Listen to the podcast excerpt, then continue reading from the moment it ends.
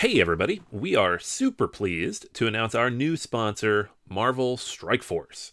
Marvel Strike Force is a mobile squad R P G that allows you to battle with your favorite team of superheroes and supervillains in a fight to save the universe against threats like Doctor Doom and Apocalypse. The goal? Power up your favorite characters to complete missions, unlock gear and other resources, and beat other players in PvP modes such as Alliance War and Real Time Arena. And the best part, Marvel Strike Force just reached its six-year anniversary, which means free stuff when you sign up via our unique link in the description. The anniversary consists of weekly events and bonuses. Just complete each event, and you'll receive special awards and skins. Make sure to log in each day and every week to take advantage of all the new characters that are being released specifically for this event. This will be Marvel Strike Force's most generous event to date, so don't miss out.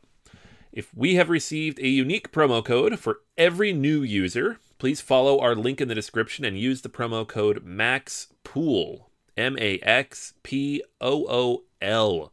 Again, anybody uses that code, it is unique for all new users. Check it out. Once again, thank you so much to Marvel Strike Force for sponsoring this episode. Nice buns, soft, fluffy, and ultra-low net carbs. Discover Hero Bread, the delicious, ultra-low net carb bread with incredible taste and texture. Hero Bread has zero grams of sugar and is under one hundred calories per serving, plus high in fiber with five to ten grams of protein per serving. Order from Hero dot co now and get ten percent off your first purchase with promo code A H ten. That's ten percent off with code A H ten, H E R O dot co. Welcome to Board Gamers Anonymous, the podcast with board gamers and the insane fun we have at the table together. This is Chris. And this is Anthony. And this is episode two hundred eighty-eight, Board Game Collecting Interventions. We'd like to thank all of our Patreon backers for helping us bring you a brand new episode, but especially our two brand new Patreon backers, Brian Klein and Tim Doloff. Thank you so much, my friends. You rock. All right, Anthony, we are back with a wonderful episode, a super special episode, a secret surprise episode. There's just so much about this episode that I can't possibly tell you all those things until they come up.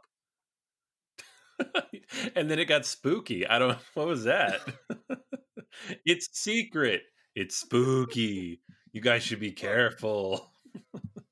I just got through watching two episodes back to back of Arkham Country, mystical Arkham kind of spirits, so let's just stick with the spookiness and the unknownness of what is to come. Ooh. I mean, it's twenty twenty, so we might as well roll with it. Right, yeah, it's inherently spooky. So do we even need the ghost noises? You could just say, hey, it's another episode in twenty twenty. Y'all scared yet?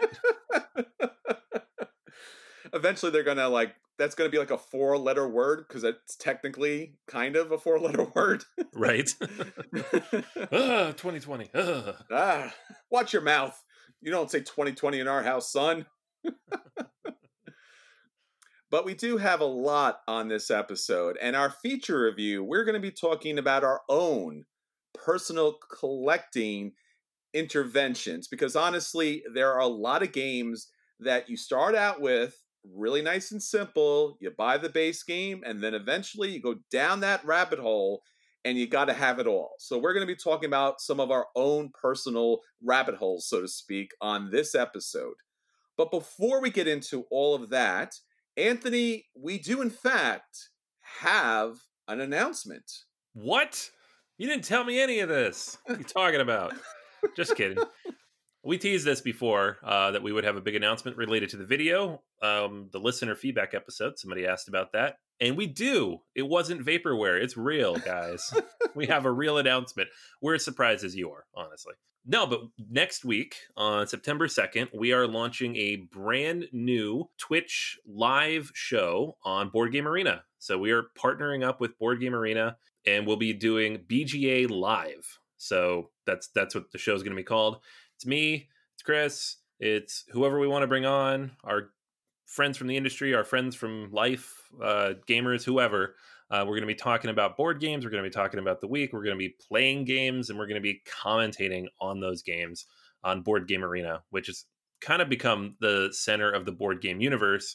while many of us are stuck at home. It's really exciting. This is like a project we've had in the works for a while, and it's finally coming to fruition, and we can finally talk about it. So we want to make sure to let you guys know. We're going to post all the information about how to, you know, attend and how to watch that and how to be engaged this week. So you should find that stuff on our Facebook, on the website. B G A Live dot com should redirect you to a page on our main website where you can learn all the information, see the calendar of the games coming up, and uh, all the episodes scheduled for September. But yeah, make sure you don't miss it. It's going to be a lot of fun. And we especially need you guys, the loyal B G A listeners, to hop on and join us and have a discussion and, you know, kick this thing off right. This was a very, very long process.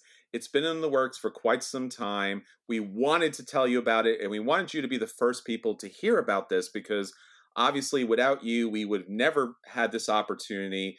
And this opportunity, hopefully, is to help spread gaming, give you some more content that we always try to bring to you.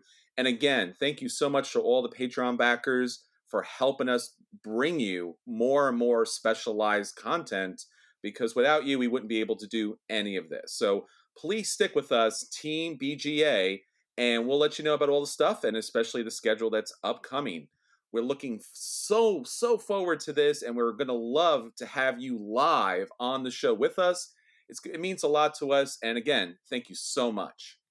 All right, Anthony, so that's what's going on with B G A, and now, B G A Live! Oh, man. So when people ask, the, where's, where's the energy for the podcast? Well, we have to save it for B G A Live! It's going to be the B G A After Hours podcast, where anything yeah. goes. Even though we record it at the exact same time. It's not... Yeah, well, you know.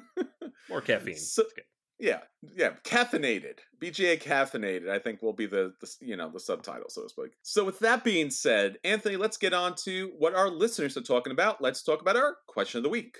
All right, question of the week this week. Thank you to everybody who wrote in. Got a lot of good responses this time. What is the most replayable game you can recommend for less than forty dollars? So it's funny. Some people said, oh, that's not a lot of money. And Chris, the first thing you said is, that's a decent amount of money. So I think in this day and age, especially uh, in the board game industry, forty dollars is like this weird price point that doesn't really exist anymore, except for like mm-hmm. family type games. So when sure. you say forty bucks, people are thinking that's pretty good. You can do a lot with that. In reality, most games cost like one hundred dollars now on Kickstarter. So forty bucks, good luck. Well, I didn't say Kickstarter money. I said normal people money. Kickstarter money has nothing to do with real money. We all know it. Come on, man. It's from a fantasy land. Old Kickstarter. uh, so, so yeah, a bunch of people wrote in. Um, lots of good games on this list. And I did not specify, nor did I mean to, like M S R P versus not. So some people said, yeah, you could get this on sale. You could get this on sale.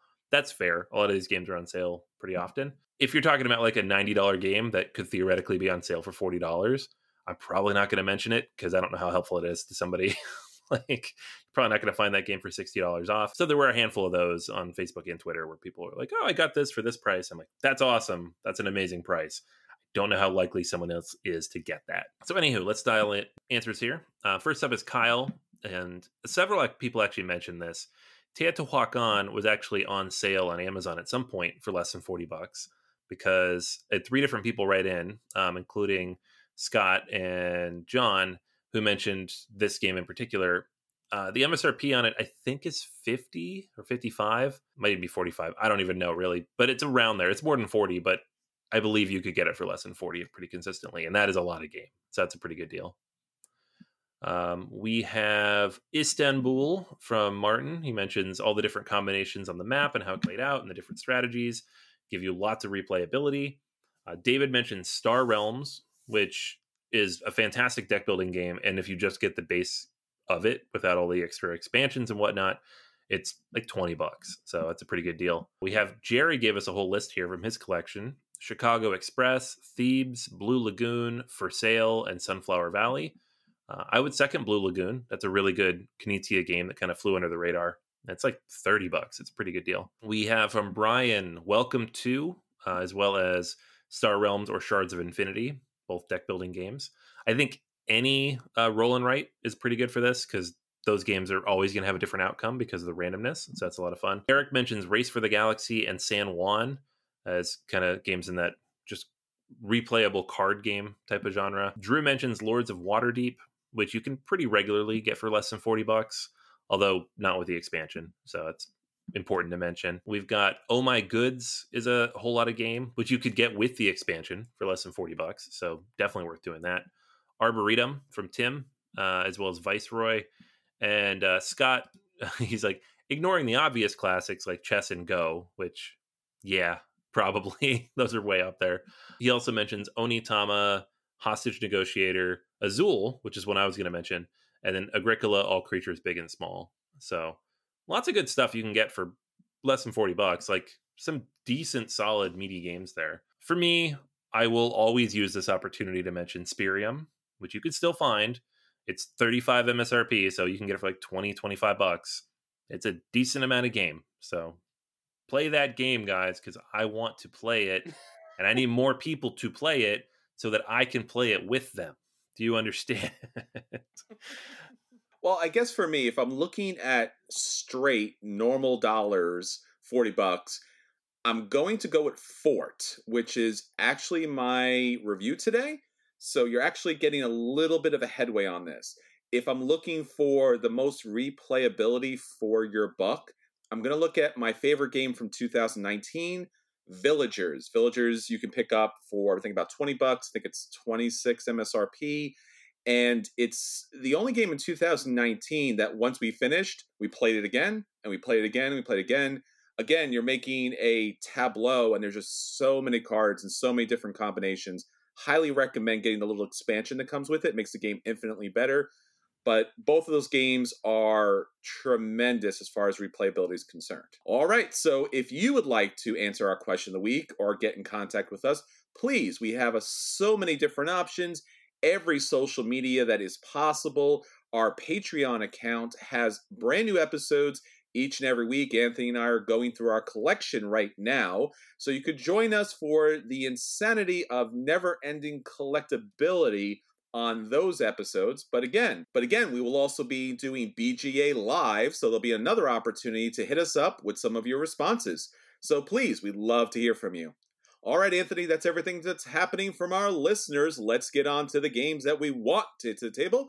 Let's talk about our acquisition disorders.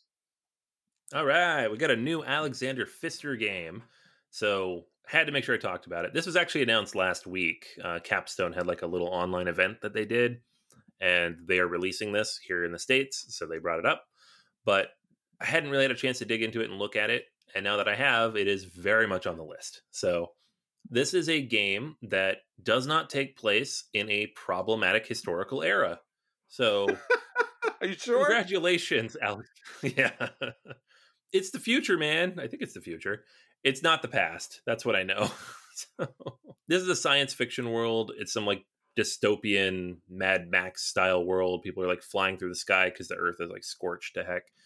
And the, I don't know about the story. Like Alexander Pfister always puts some kind of story into his games. And this one also has uh, a campaign system, which almost all of his recent games have had. Uh, Welcome to Newdale and Um, Maracaibo both had it as well, where you just add things in as you go. It's not a huge difference game to game, but it kind of tweaks small bits. This seems to have the same thing. Core mechanics, though, are what this says: engine building, deck building, and resource management. I think the big hook on this, though, is there are sleeves that come with the game that have clouds printed on them. And then when you put the cards inside the sleeves, those clouds will cover up parts of the card. So you have to kind of estimate what's under clouds, and then when you take the card out of the sleeve, you'll see how many resources you actually get from those regions. So it's kind of um a clever way to do like a I guess not, fog of war is not right because it's not a war game, but that kind of thing, like hidden content that you can't actually see till you get there, and then once you get there, you're like, oh, okay, this is what I'm getting. It just looks really cool. It's very different from what he's done before. You know, everything before, even when it was kind of fantasy-ish, like the Newdale stuff, was very much just like medieval Europe. And this is not medieval Europe. It is some kind of science fiction world. And you've got like this blimp powering through the skies on the cover. It's a really cool cover, actually. So I'm definitely excited to check this out. He says that it is shorter than Maracaibo, claims it takes ninety minutes to play. Maracaibo says it takes two hours to play, though, which is not right. So we'll see how long it actually is. Ugh. But it's uh, it looks interesting. So I will definitely be checking this out when it launches, I think, later this year. So that's uh, Cloud Age from Alexander Pfister and Arno Steinvender.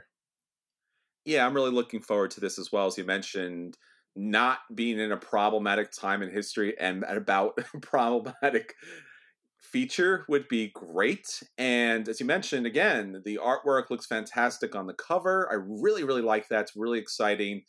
And this game, I guess, they, he's saying here, it's engine building, deck building, resource management, and an innovative sleeving mechanic. So kind of everything, you know, like a little bit of everything here. So I, in general, really appreciate and love his mechanics here. And yeah, if this if this just does what it says it's going to do, this might be one of the best games of the year. Yeah, I mean, it's a Pfister game, so automatically. And it's not like crazy expensive. It's not crazy long. Yeah, it looks really solid. So I'm excited. Hopefully it actually ships by the end of the year and we can check it out.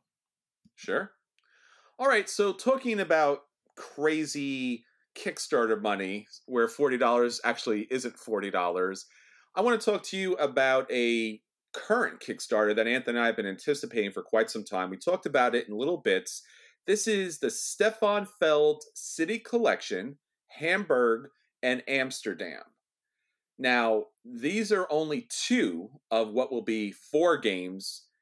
Queen Games has been, I guess, teasing what these games will be, and now we know that these games are, I guess, three out of the four games are, I wouldn't say rehashes, but like slightly different, or previously it was, for example, Bruges and Macau, and I believe the New York version is Rialto, and then there's going to be another game that's going to be its own unique game, and that's going to be based in a cube tower. So obviously he's not saying that's Amerigo, but that's the only game that he's used a cube tower, so maybe there'll be some elements of that in play. So Stefan Feld, as we said before, and we did a whole episode on Stefan Feld, is one of our favorite designers, so much so that he's kind of been retired to the Hall of Fame. We really don't have to talk about him anymore because he's just done so many different things for these last several years and just a multitude of games. The guy's a genius, just straight out, just straight out genius. So when this came out on Kickstarter, I was very excited about it. Obviously, I already own Bruges. Macau I don't own. It's been out of print for quite some time, so I was very happy to hear that that was coming back into print. And then I looked at the Kickstarter. And then I saw that if you did want everything with this game, which includes both games, Hamburg and Amsterdam, right? Uh, you know, a re-implementation of Bruges and Macau. If you did want all of the nice Kickstarter upgrades, which includes the box sleeve, includes the game trays, so you actually have everything fits, the acrylic upgrades, the printed meeples, the challenge coins. Why challenge coins? I don't know. And also some collectability that goes along with this game, as if the fact it's not made by Stefan Feld is not enough. But there are also like almost like baseball cards that are either printed with his signature or hand signed by Stefan Feld, depending on what bundle you pick out. And finally, you can buy a package of all four games. And if you do that in advance, because obviously you'll be paying for two more games in the future, you can actually get a sticker for each of the game boxes that will have the same number on it. So your four games, you'll have Hamburg, you'll have Amsterdam, you'll have New York, you'll have Marrakesh, and they'll all have the same number on them. Plus, again, if you go for the super version or if you do an add-on, there's also a coin box with coins that have the likeness of Stefan Feld on them. So, yeah. So, I don't even know where to begin with this because, honestly, this might be the Kickstarter that just mentally broke me because at first I was like, this is crazy. I can't possibly back this. And then obviously everyone rushed to back it, and then there was like the special versions were kind of bought out by the second day.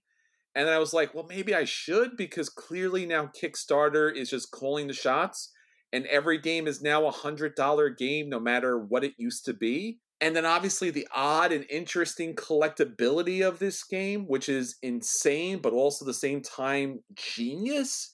Because, like, do I really need baseball cards with Stefan Feld? I mean, yeah, of course I do, but also that's insane to think that I need those. And challenge coins and actual metal coins with Stefan Feld's profile on it. Do I need those? I guess I do. So I'm actually at a loss. I'm honestly, truly at a loss with this Kickstarter. Obviously, it already backed. It has more than enough money. It's It's got seven hundred fifty thousand dollars at this point, and it still has two weeks to go. So I would highly recommend looking at this collection. Even if you're not a Feld fan, even if you're not thinking backing this, I think this is a really, really super unique Kickstarter campaign with the likes that we've never seen. And obviously, we've been covering things for over seven years at this point.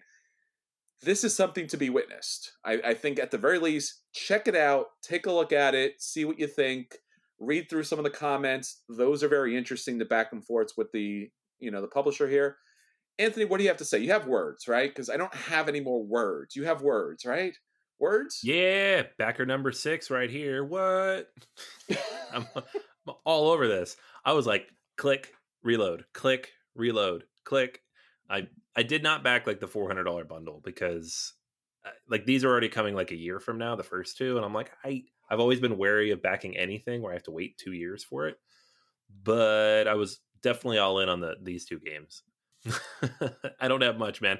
And you're like, oh, do we need the uh, Stefan Feld baseball card? Yes, yes, we do.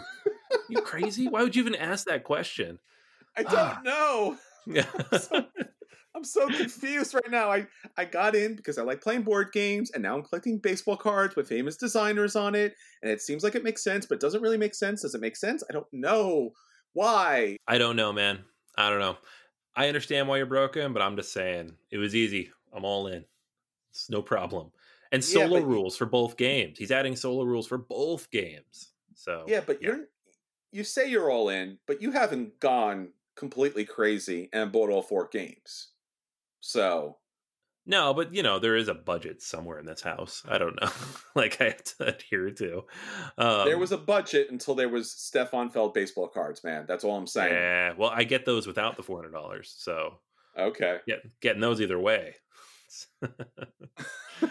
um yeah no this is um it's all me. And the, the th- funny thing is I don't even love Bruges very much, but people keep telling me I gotta play with the expansion, and some of the tweaks to the rules sound good, and Macau is amazing, so definitely excited for the new version of that.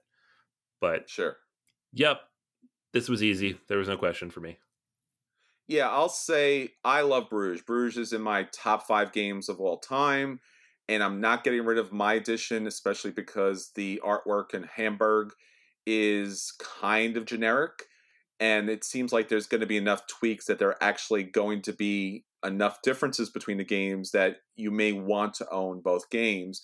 Macau, I've played, I've, you know, seen it from a distance, but it's been out of print, so I'm happy to have Amsterdam, although again, maybe I'd rather have Macau, but I don't know. I, I would say hold on to your copies just in case this is not, you know, so revolutionary that you need to dump them. Because again, I'm keeping Bruges. So yeah. Yeah. Well, the thing is too, like the Bruges board is beautiful. The original one. Yeah. The new one is not quite as nice. It's not bad, but it's not quite as nice. Michael Menzel did the artwork for Bruges. So as you said, the board's gorgeous, but also all the cards are, be- are beautiful too. Yeah. Yeah, for sure. Macau is a different beast because the original version of this is ugly. And it's like the amount of money people have to pay for that game, and then you get it and it's an Alea game. So it's just not a very nice production. The pieces are all kind of cheap. Those little wheels are definitely, they don't even really turn. They don't, you just put the pieces on the outside of it. Uh, the board is not nice to look at. So like looking at this one, I'm like, this is infinitely nicer to look at, much easier probably to get to the table with people. So I'm just happy for the aesthetic upgrade, and they've tweaked the rules too. So um, we shall see how it goes. I do like the original list quite a bit, so I don't know what needed to be tweaked, but um, I'm happy to see what they do with it. All right, so that's all the games that we want hit the table. Let's talk about the games that did hit the table, and we'll let you know if those games are a buy, and you should run out and pick those games up. If they're a play, and you should sit down and play them. If those games are a dodge, and you should avoid them. Or if those games are the dreaded burn, and even if they come in baseball card form, you should not play them at all. So, Anthony, what do you have up for us this week? All right. Yeah, so the the game I got a chance to play enough to actually talk about is the same one you're going to talk about, so I'll wait on that and let you take the lead there. But I also did get a chance to play by myself Tekhenu, the new um, David Turchi, Daniel Tashini joint um, that just released from Board and Dice. And this has become like an annual thing now, getting a new game from Tashini and Board and Dice. So last year we had Trismegistus, which I really enjoyed. The year before we had Teotihuacan, which is one of my favorite games of all time now. And I think they already have another one lined up for next year. So just every year in the summer, we get a new game, and I'm super excited about it. This one, though, if you have seen any pictures, you know it's the one with the big plastic obelisk in the middle of the board. It's a gimmick. That thing doesn't do anything, but it's cool. it'll it'll grab attention once you can actually get out of the house and get these to the table. But the basic idea of the game is you are drafting dice. You roll a whole bunch of dice at the beginning of... There's like four levels to it. It's like rounds and then mat rounds and then scoring rounds. And really, it's just sixteen rounds broken down by two at a time. But effectively what happens is every time someone takes two dice, you're going to turn that obelisk and it's going to change the values of the dice. So dice can either be pure, tainted, or you can't use them at all. And it changes based on where the light is focused. So, like, if you're in the light area of the obelisk where the sun is, then the white dice are pure and the black dice are restricted. You can't use them. But if you're on the dark side, you flip that around. Uh, so it'll constantly change which dice are available and when. And so you have to plan things out. And you can't just, like, wait to get a die because then maybe it becomes restricted and you can't use it at all. Uh, when you do draft a die, where it is on that big, I don't want to say rondel, but like the space in the middle will determine which action you can take. You can always use a die that you take to produce resources um, on your board. And that's like a whole separate thing. Like if you produce more resources than you can technically hold, then you get basically corruption that will cost you points possibly at the end of the round. And so that's a thing to like increase the value of how much you can actually produce at once. So that doesn't happen. The other thing you can do is the God action. And there are six of those corresponding to the six sections. And these are like all special, unique, different actions that you can take. So if you've played a Tashini game, it'll feel familiar. Like it's this whole separate section of the board with its own mechanics that is influenced by other parts of the board, but ultimately will do its own thing. So you have pillars that you build in the corner, which feels a little bit like building the pyramid in um, Teotihuacan. Not really, but like you're going to get a lot of points over there, and you kind of need to do it if you want to do well in the game. There's uh, workshops and quarries that you can build, and that's like an area majority scoring mechanism down there. There is statues that you can build all over the map, which you score points for if you've built enough of your own statues. There's a market full of uh, blessing cards, which are like one-time bonuses, and then technology cards that are ongoing abilities, which, again, are in most of Tashini's games. And honestly, like playing through it the first time, the whole thing felt really disjointed. It was kind of hard to tie all the pieces together and see how it flows. Again, kind of like all of his games, this one was, it's definitely a little bit more to wrap your head around than like Teotihuacan or Tzolk'in, which I feel like kind of clicked a little bit quicker. It's not heavier. It's just seeing how everything influences everything else. It reminded me a little bit more of Trismegistus, where you just need to play it once or twice, get everything in your head, and then you can start to build a strategy. So if you're the type of person who gets really frustrated if they don't figure out the game in the first play, this game's going to frustrate you because I don't I don't see how you could unless you just happen to all the pieces click right away, right? So that's not a down thing. That's not a bad thing necessarily. It's just something to keep in mind. I don't think this one will have some of the issues that Trismegistus has had because the rule book is a lot better. It's very clear what you're supposed to do. The actions you take are intuitive once you take them. There aren't a bunch of hidden rules in the rule book. And while there is a lot of iconography, most of it's just related to the resources, which are right in front of you. So it makes sense what you're trying to do.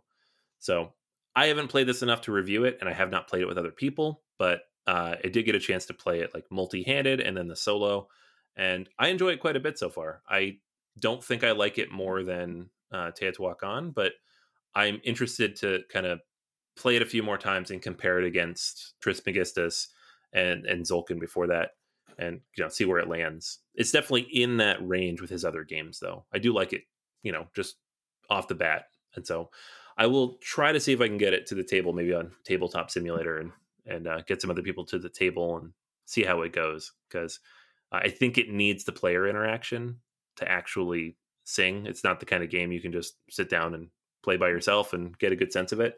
Um, which is, of course, it's a multiplayer Euro game, but sometimes you can get a feel for it. So there you go. Not going to give it a review rating right now, but I do enjoy it so far. If you're a big fan of Ticini games, I think it's in that ballpark and you might like it. It's not crazy expensive either. I think it's like fifty bucks. So worth taking a look at, I think. No, I'm glad to hear this, because Teotihuacan was such a big game out there, and to have them both come back and work on this game that seems at least thematically similar, seem like, well, do I really need to own both of these games? But you would say, in fact, they are radically different enough that you would actually own both?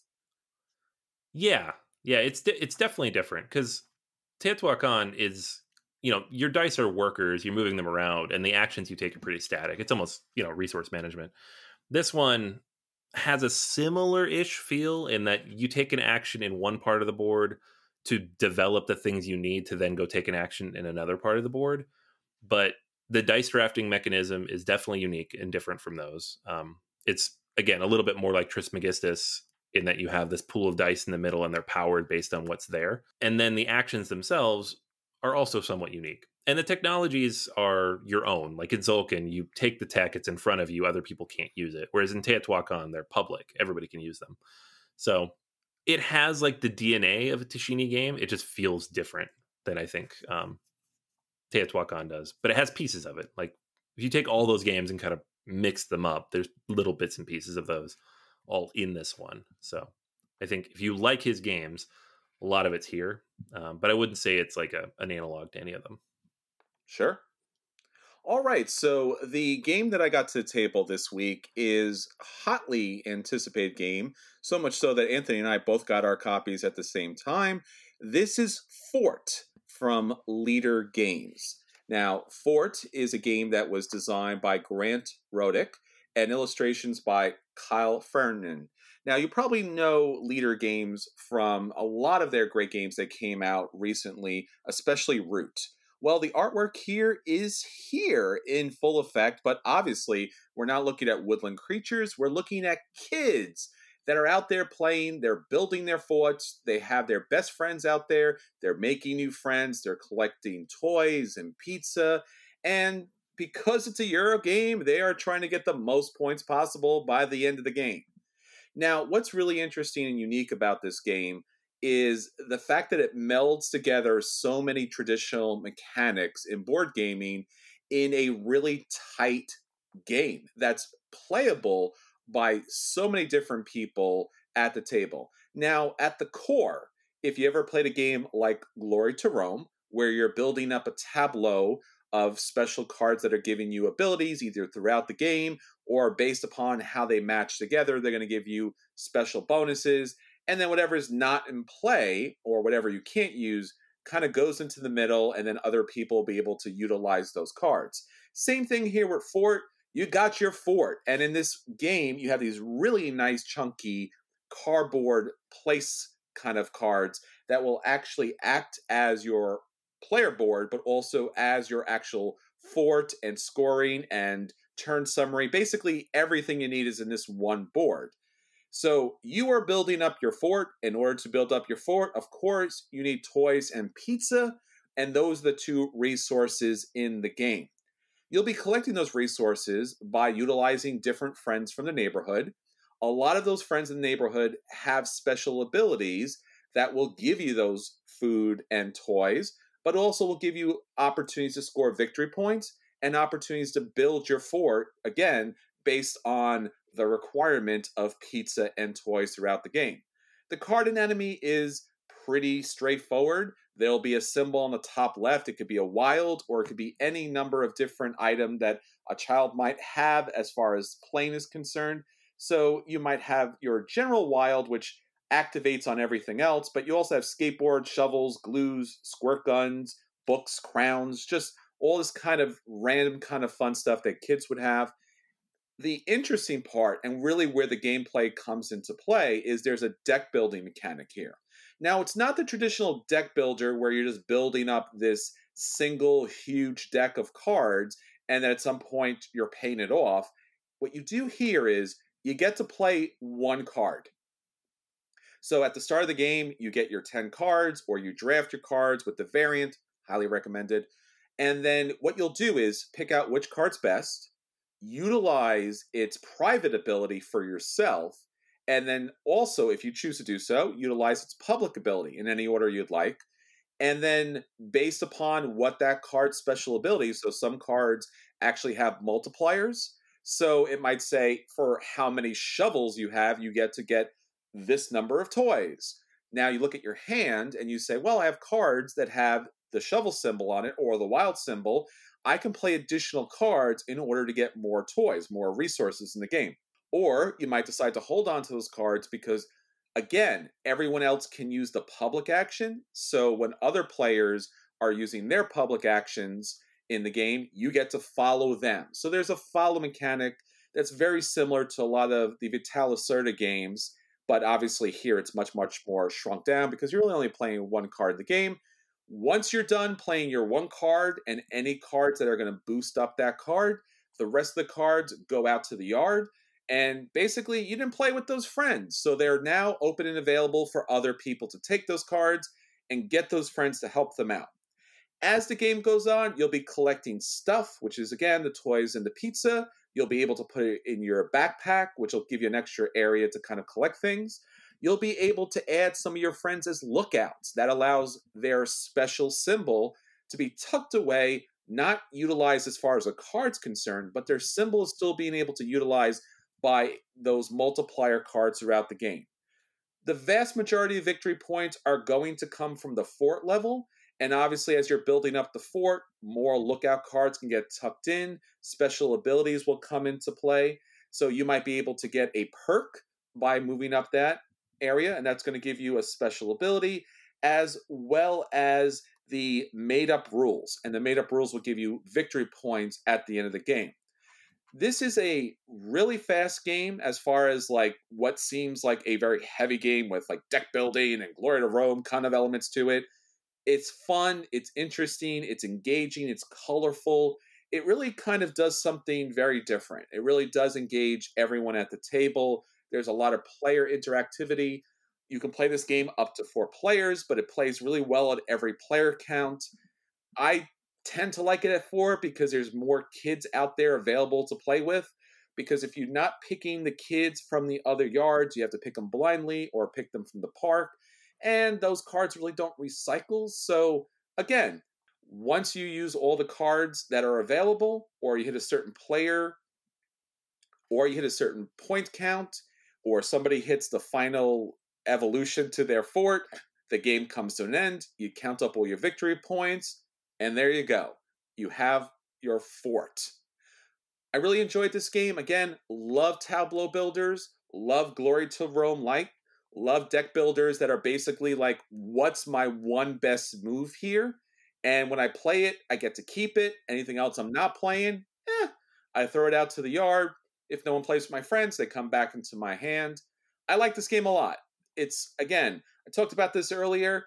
It's a forty dollars game. This could easily be a sixty dollars game without a problem, or an eighty dollars game if it was on Kickstarter. The components are great quality. There's nothing radically different here. The box is small, so you could definitely fit this anywhere. This is a contender for one of the best games for two thousand twenty, in my count. How about you, Anthony? You played this. Yeah, it's fantastic. Yeah, and I like, in terms of the price too, it's, you can like pre-order this thing for like twenty-four dollars, I think. Very inexpensive. And like, it is just the one deck of cards, but they made these nice player boards with the insets and everything.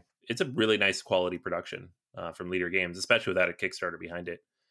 I really enjoyed it quite a bit. I thought it was clever and quick and easy. Um, I taught it to my kids in like ten, fifteen minutes, and I had to walk them through their turns for, you know, seventy-five percent of the game the first time. But they got it. They understood what they were supposed to do, and they had fun with it. Um, and it was a really cool way to kind of introduce uh, to my son, who's a little bit older, the idea of deck building and the idea of trying to kind of consolidate the different suits together and be like, okay, well, use this ability to remove these cards from your deck because they don't do as much because you can't power them up, right? You want to get, you have a squirt gun, you know, a bunch of squirt guns in your deck, then keep those and get rid of all this other stuff, you know? Like, and he really liked that idea. It, it kind of clicked with him really well.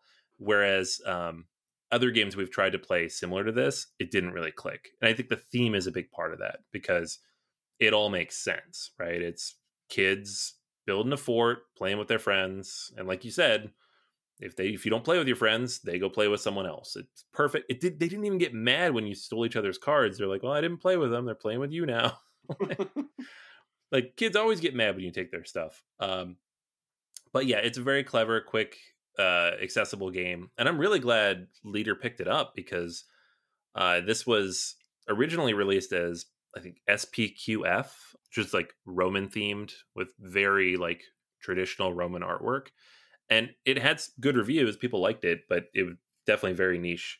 Um, whereas this is going to get everywhere. You're going to see this game all over the place. So I'm looking forward to playing it more. I'm very much looking forward to playing it with like game groups, you know, when I have a chance, because um, I think the, uh, the cutthroatness of it will definitely come out with adults in ways that it doesn't necessarily come out with kids. But yeah, I'm with you, man. This game is awesome. All right, so that's everything that hit our table this week. Now on to our feature review. So for our feature review this week, we are talking about our board games that have gotten us down a deep, deep rabbit hole. We started off with the basics. Maybe it was a base game. Maybe it was an expansion. Next thing you know, it's pretty much everything. So, Anthony, we need to have some board game interventions to kind of talk us down of these massive collections that we're building up and take a look why those actually became the behemoths that started out just as little, little tiny games at first. Yeah, there's a bunch of these. This one was like, oh, let, that'll be cool. I'll look through my collection. And it's, as usual, anytime we do one of these, things I bought too much of type of topics. I'm like, man, it's kind of depressing too. I don't like, I don't play any of this stuff, but like in a fun way too, because like someday I know I will, and it'll all be there, and I don't have to worry about trying to track it down. So, yep, there's a lot here. Uh, it some of it's fun, some of it's never played, some of it's played a lot. Uh, it just kind of varies, I guess.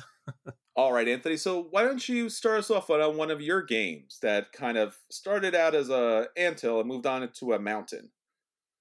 Yep. So number one on the list for me has to be Arkham Horror, the card game. This was, uh, it's actually Lord of the Rings' fault that this is on the list because I had Lord of the Rings, the card game. I had tried to buy expansions for it and I could not find them. So I've, my collection of Lord of the Rings is decent size. I have a lot of cards for it, but they are all over the place. I think I have one or two complete cycles and the rest of them are just the packs I could find when I could find them. I do have a few like the Saga expansions uh, because those were easier to find, but like the actual individual releases, good luck because they just do not print very many of those. And when they do, they disappear. So when they announced Arkham Horror, the card game, I was like, okay, cool. I'm going to try this out. Oh, I really like this. Great. It's a very solid implementation of the Lord of the Rings uh, mechanics. It's very story driven. It's really good for solo. Awesome. I'm on board. And then with my F L G S, I said, put me down for whatever they release. Just put my name down for Arkham, all the things for the card game. And whenever something comes in, call me, I'll come buy it. And I've done that now for four years. And I have literally everything that's been released from Arkham Horror, the card game, except for the books. I'm not interested in the books, but all the card releases, all of the like revisit boxes that you can go back through and do the thing again, even though I haven't done them the first time. All of the expansion boxes, the deluxe expansions, the one-offs, the convention specials, I have all of it. I have not gotten through the first cycle yet. So This is, it's kind of crazy because I don't know when I'm actually going to sit down and go through all these, but whenever I do, I will have them all. So I'm ready to go. All right. So talking L C Gs, the L C G that I literally walked backwards into collecting is the Star Wars, the card game. Now, I had never collected an L C G. I, are, I mean, I had a Lord of the Rings L C G base box, but I never went any further than that. I think when I first kind of got into board gaming, especially the L C Gs when they first came out, I remember seeing the Lord of the Rings base box, and I remember seeing all the packs, and I was like, well, if I'm going to buy this game, I need to buy all of these. And then at some point, I thought how insane that was, and backed away from the computer very slowly. So I was like, not going to do it, not going to do it, not going to do it. Long story short, there was a game store. I had ridiculous amounts of cash and credit with the store because I was in on their subscription program. The store closed down and I had all this money and I had to buy something. So what I bought was Star Wars, the card game. It was a two-player game, L C G from Fantasy Flight Games. And I was like, I love Star Wars and I've played this with Anthony. So sure, why not? Obviously it's going to eat up all the money. And I know I already like it. So I bought the base game, I bought a bunch of packs, and I never played it at all. Not even a little bit. It's it's still staying where it was. And I was like, you know what? I kind of feel bad about this, but at some point I feel like I got pretty much, I think, almost all, if not all, of the Empire Strikes Back collection, which is my favorite movie out of all the trilogies. So yeah, I'm fine with this. And then it all went on sale. And then it went on sale again and again and again to the point where, am I stupid to not buy the packs when they're going for like three, four bucks each? So I started to do that. And then we got to the point where like I started collecting more. And then I was like, I might as well buy the mat that goes along with the game. So at this point, I have the base box. I have the minor base boxes. I have a bunch, a bunch of the packs. I don't have everything yet because I've kind of kept it to ridiculously on sale. I don't know if I'll ever collect all of it, but I'm almost there, and I still haven't played the game again. Yep, sounds about right. All right. Next one up for me is uh, a game I legitimately like and have played several times, but always the base game, never any of the extra content, and that's Power Grid. Uh, Power Grid's a fantastic game. I very much enjoy it. It's a solid puzzle. I've played the U S map. I've flipped it on over. I played the Germany map. I've played the deluxe version, and that's about it. And yet, I own nine maps for this stupid game. So, Concordia was a close second, a game that I also have not played a ton of outside of the base game. And I have, I think, four or five of the maps for that. But Power Grid, I have two separate boxes, like the collector's boxes, full of maps and expansions, none of which I've ever actually gotten to the table. So it's a shame because they look good. They sound interesting. I want to play them. It's just one of those things that alternate maps for games like this only come out if you're playing with the same people over and over again. Because you can't just bring an alternate map and then say, all right, who wants to play Power Grid? And someone's like, oh, I've never played before. And I'm like, I can teach you, but the map's different. And they're like, never mind. It does not work. So Power Grid, someday, someday I'll find someone, or I guess two or three someones, and we'll get it done. Well, on my Euro game side, I want to talk about two games really quick because they're almost identical as far as the situation is concerned. First, Seven Wonders. Seven Wonders has been one of my favorite games of all time, definitely in my top ten. I have all the expansions for it. I have the insert that goes with it. I have the coins that go with it. I have Seven Wonders Duel. And I've tried to collect all the promos. I know I don't have all the promos. I still wanted all the promos. And now they have reprinted the game and adjusted it just enough that it's now different. This is also true about Castles of Burgundy, another game that I sort out all of the little mini expansions, all the maps, all the little bits and bobbles that had kind of popped up over the years, five bucks here, ten bucks there, and they reprinted that game too. So I have two games that I have practically everything for, And because I bought all the little promos and the expansions, the games are much more expensive than what they would be without them, by far, almost double, if not more than that. And now both those games are reprinted, remastered, and typically collect all of the other stuff. So, yeah, that's a thing. I'm with you on uh, Castle of Burgundy, man. That's that's a, that's tough. It hurts. It does. Um, all right, so another one for me uh, is Imperial Settlers. This is a game that I love. It's one of my top fifteen, twenty games of all time. I've been playing it consistently since it came out in twenty fourteen, I think. And it it's just a fantastic game that I really enjoy. And mostly I've played it solo. I haven't really played it with other people too much.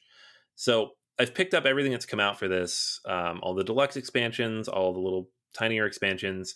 I've gotten the inserts. I've got the big box coming in the mail. I've got the the the new version that came out last year. I even bought the Roll and Write, which I hated. And all of this stuff, I think I still never actually get around to playing it because I don't go out and play with other people, right?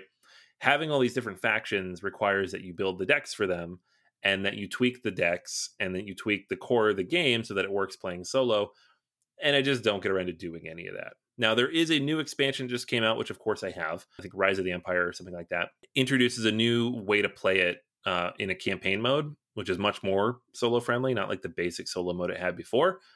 So maybe I'll play that and actually utilize all of this content I picked up for this game over the last seven years. Or maybe it will continue to sit there. I don't know. But uh, Imperial Settlers is a game that I absolutely love and just hope that at some point I get around to actually playing through all the content I bought for it. Well, on that same spot, talking about cutesy, cartoony gameplay is concerned, two games kind of match up with that. First up was Munchkin back in the day. Before I got heavy into board games, especially the Euro games and the heavier stuff, Munchkin was something we played with different groups and we played with the family, and it knew to do the collecting element right. So there was almost endless numbers of collectibles and promos and bookmarks and everything you could possibly imagine. Up until the point where they started producing like big boxes to hold everything. And then at that point I was like, well, I'll fill a box or two and then I'm really going to call it quits. Munchkin was great because of John Kovalik's artwork. It's just funny, funny stuff, especially if you've ever played D and D. And just from the artwork alone, it was worth collecting and, and enjoying. But ugh, it, it really, it was really a rabbit hole. And also on that same point, Small World. Small World is, again, a wonderful game from, from Days of Wonder. Great cartoony artwork. Again, this kind of D and D fantasy kind of situation. Had, again, a ton of expansions. Thankfully, no crazy promos, at least as far as I know. Fingers crossed. But it just, it had so many expansions and it's still producing expansions. At this point, I'm just buying expansions just to buy expansions and they're not getting played. And I also have the Mega Deluxe version. So I don't think this is ever going to stop. I think recently they came out with the Warcraft one. That might do it. It might stop, but yeah, Munchkin and uh, Small World. All right, yeah. So for me, uh, next one on the list is my number one game of all time, War of the Ring.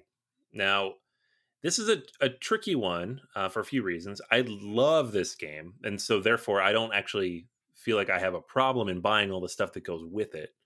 But that said, I average like one play of this a year if I'm lucky, and I have all the expansions for it. I have upgrades for uh, Warriors of Middle Earth, the collector's edition of that.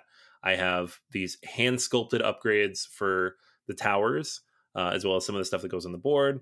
I have the anniversary edition of the board and the uh, the rule books. Uh, every, basically everything short of the actual anniversary edition, which just doesn't exist because by the time I could afford it and was aware of it, it was super sold out forever. All of this stuff. And because I don't play it often enough and because I'm usually teaching someone new how to play, I just, I can't get Lords of Middle Earth to the table. I can't get Warriors of Middle Earth to the table. Um, there's a new one coming out at some point. Probably will buy that and also not get that to the table. Uh, this extends, of course, to Hunt for the Ring, the uh, deduction hidden movement game that is kind of the sequel to this. and haven't played that either, but glad to have it. They're beautiful to look at, and um, we'll play this pretty much any time. If someone says, oh, I'd love to learn War of the Ring, I'm like, done, we're doing it. Let's set a time. I'm going to teach you how to play. Uh, but just not with all the extra stuff, because it's a little too much. Well, speaking of too much, I'm going to talk about two games that are very similar. This is Memoir forty-four and Rivet Wars. These are two games that are two-player games with some caveats if you have ex- massive expansions with it. And they're both war games. Obviously, Memoir forty-four is definitely more towards the war gamer side of it. It's not a war game, but it tilts towards that way. And it goes back to World War Two, and there is all the different world factions. There are all the different terrains. There are all the different plastic miniatures that come along with this game. And it's pretty huge, and it's been on sale, and they had the planes that came out recently, and I picked that up too. I don't know how this also happened, but at some point I started collecting Rivet Wars. Again, very similar, except obviously a lot more cartoony, a lot more of that kind of like cutesy kind of World War Two aesthetic, if that is a thing. And I remember this way back when it was a Kickstarter, and I did not back the Kickstarter, but eventually all the Kickstarter stuff came out, at least the big box kind of stuff. And it was like fifty percent off, fifty, seventy-five percent off. And I just started picking the stuff up. Now, I still don't have all the little mini individual character expansions. But again, this is another game that I just collected to collect. Same thing with Memoir forty-four. I collected to collect, with the hopes of both of these games one day getting those games to the table. But to be honest with you, two-player games like Anthony's two-player game, Lord of the Rings here, are very hard to get to the table, especially when they're long. Yeah, they are. Oof. All right. So the last one for me is a game that is pretty much like Arkham Horror. I decided when it came out, I was going to buy everything for it. I just, I made that decision early. I stuck to it. I got a subscription here with my local store. Anytime something came in, they called me, I came and bought it. I have not played anything for this outside of the base box, and that's with three years of expansions, and that's Star Wars Imperial Assault. So this was, when they announced this game, I was over the moon. This game was like, oh my gosh, it's Star Wars board game, like a good Star Wars board game, which we never thought we were going to get because Hasbro had the license and Fantasy Flight wasn't allowed to make them. And somehow they worked it out. And they made it happen. And I was like, I'm in. I'm going to do it. Here's all the money. Take all the monies. My wife actually got me this for Christmas. Uh, kind of like a uh, like a unspoken agreement. Um, she knew that I would buy it anyways and just kind of hinted, like, just don't buy that. It's okay. I got it. So I actually got this on Christmas Eve, the day my daughter was born. I opened it up and I got all the miniatures out. I washed some. We started painting them, me and my son. I was very excited. And then uh, my daughter was came early, a few days early uh, that night, and I promptly forgot about it. Didn't look at it again for like a month um, because newborn.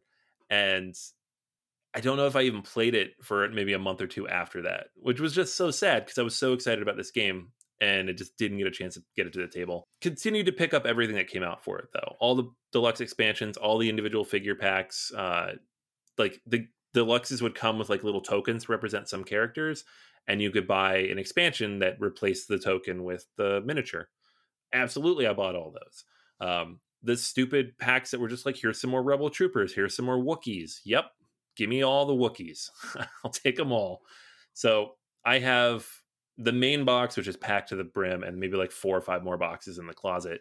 Um, and I was almost kind of glad when they stopped making it, because I'm like, okay, I can stop buying it and maybe someday actually play through all of it. Because there's a lot there, and I don't know how long it's going to take to go through it all. But Imperial, it's a good game, so I'm excited to do it someday. I'm hoping my kids like it, because that'll be a fun one to kind of go through down the line. Yeah, another miniature game, and especially for the kids that I hope we'll get to the table at some point, is Arcadia Quest. Arcadia Quest is this fantastic game from Simon Games, and it's all about these teams and these little dungeon dwellers. So it's that hack and slash dungeon crawl that we're all familiar with, with a lot of cuteness. It's these little chibi miniatures that go into the game. They had multiple Kickstarter campaigns with like endless numbers of little chibi characters that you could pick up separately. I didn't back the first Kickstarter, but I believe I backed all the rest, including the Riders, which was a bit of a flop for the company.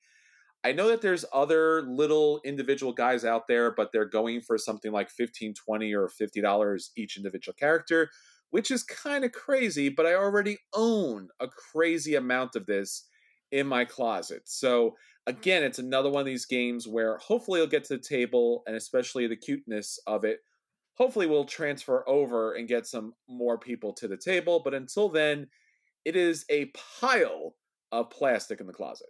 Yeah, me too. This is the mutual one. We've, I think we have the same stuff. Like I backed the second Kickstarter too and have backed all of them since. So I don't know why. It just keeps happening. Yeah, even Masmora.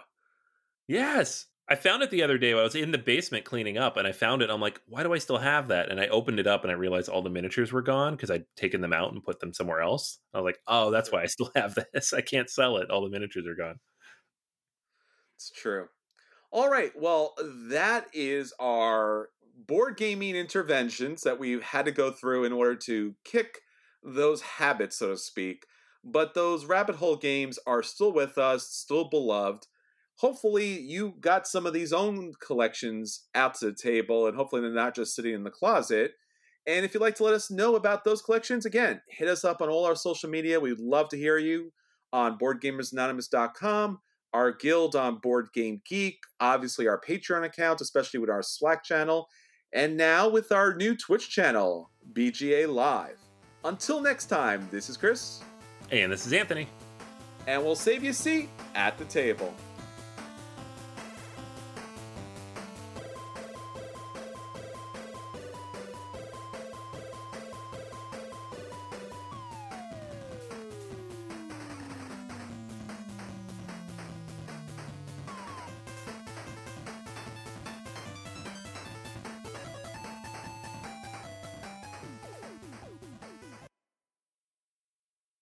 What's so special about Hero Bread's soft, fluffy, and delicious breads, buns, and tortillas? These ultra-low net-carb baked goods contain zero sugar, fewer calories, and more protein than the leading brands, and are high in fiber to support gut health. Shop now at hero dot co.